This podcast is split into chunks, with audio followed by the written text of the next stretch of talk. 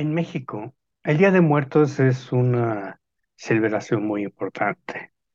En muchos lugares se celebra con lo que podrían llamarse prácticamente unas fiestas llenas de colorido, donde hay música, comida, flores.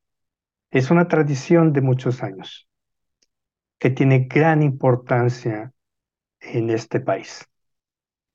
Ahora, lo que les quiero comentar es cómo hay una relación también entre esto que se celebra en el sentido de honrar a los muertos, como se hace cada año en México, y que independientemente de que se haga cada año, también eh, hay trabajo que se hace cotidianamente, todos los días, en ese sentido en relación a los ancestros, aquellos que nos han eh, precedido.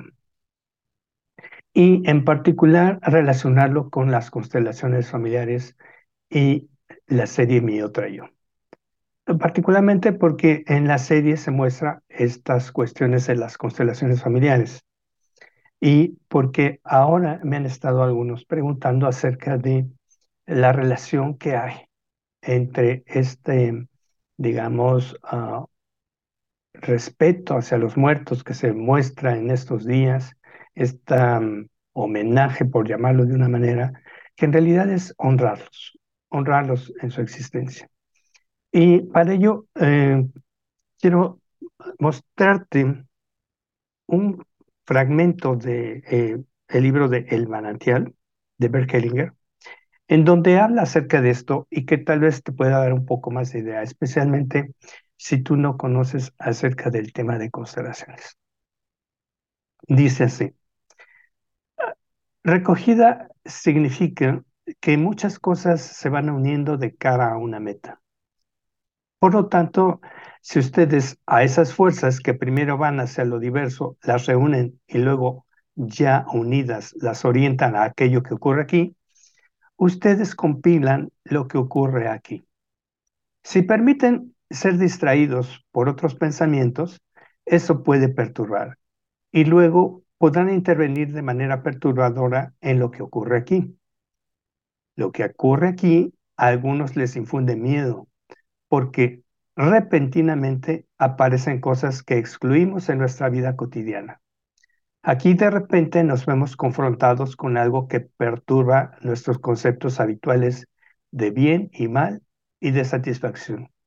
Es por eso que algunas personas en las constelaciones familiares se sienten, eh, se espantan de este tipo de situaciones que, que se dan ahí, porque se manifiestan de alguna manera estos aspectos que tienen que ver con el sistema familiar y particularmente con la relación que hay con nuestros ancestros. Ahora, como dice aquí Hellinger, por un lado hay que estar concentrados, no hay que estar distraídos.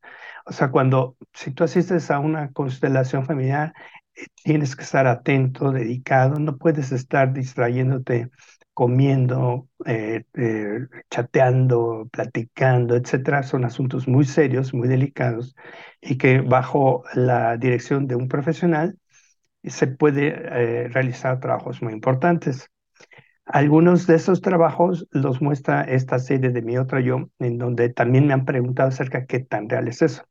Por supuesto que la serie muestra aspectos muy realistas, de cómo se hacen los métodos de constelaciones familiares, en este caso presenciales.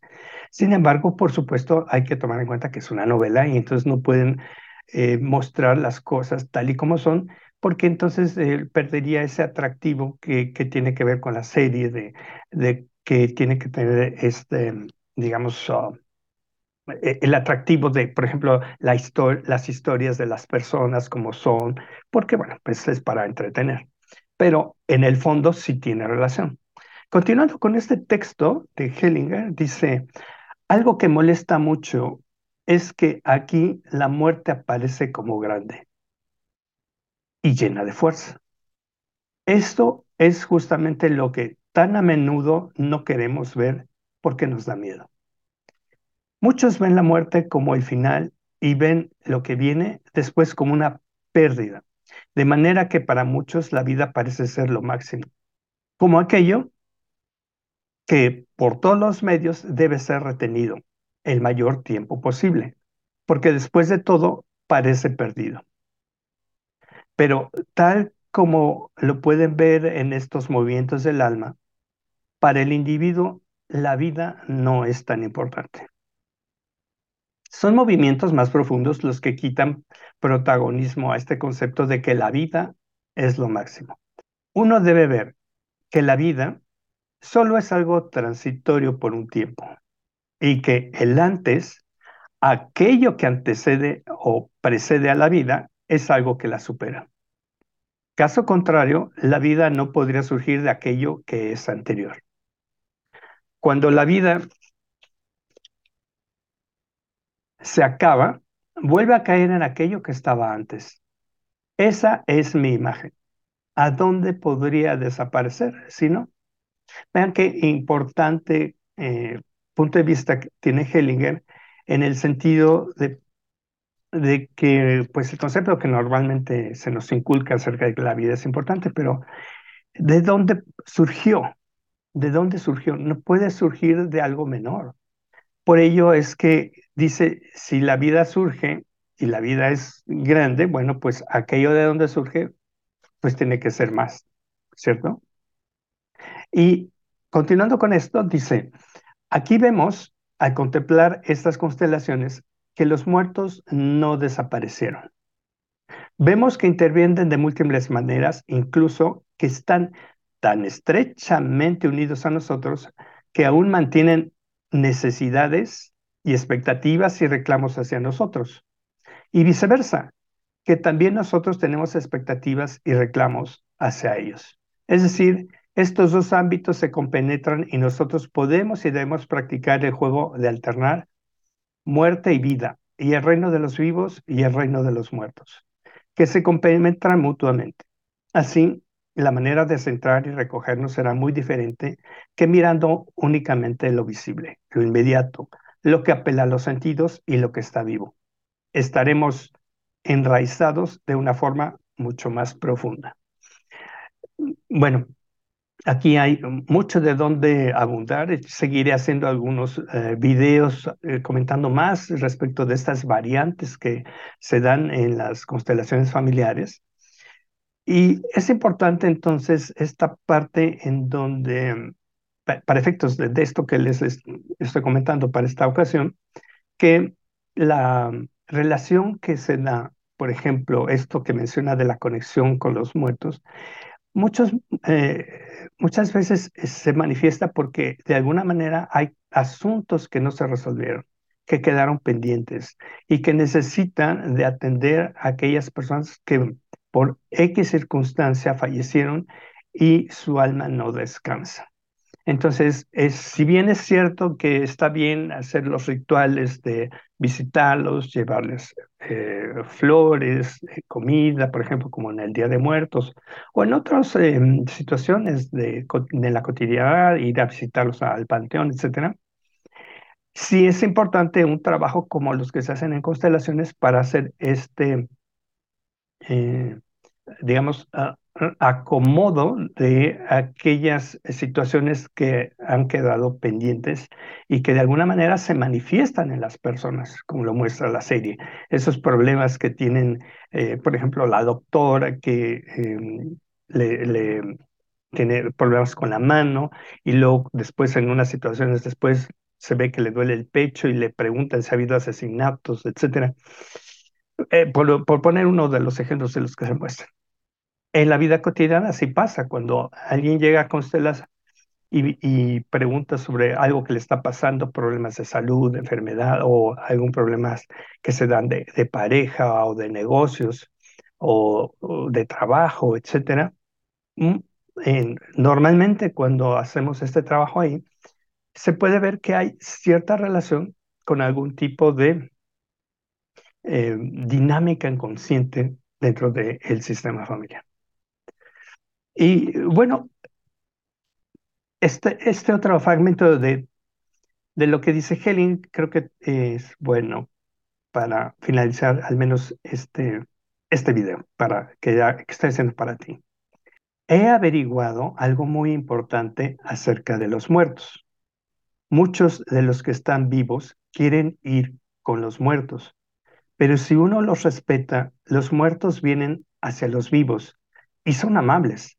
Vienen y a distancia amablemente presentes.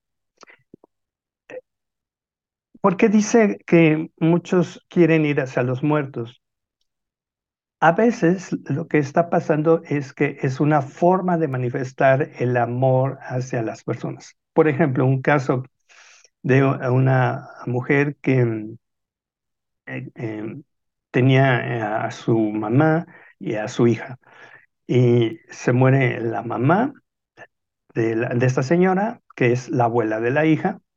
Eh, la hija se llevaba muy bien con, con su abuela y después de un año de muerte, la, la niña empieza a tener un problema de salud, se hospitaliza y se encuentra casi al borde de la muerte, la salvan.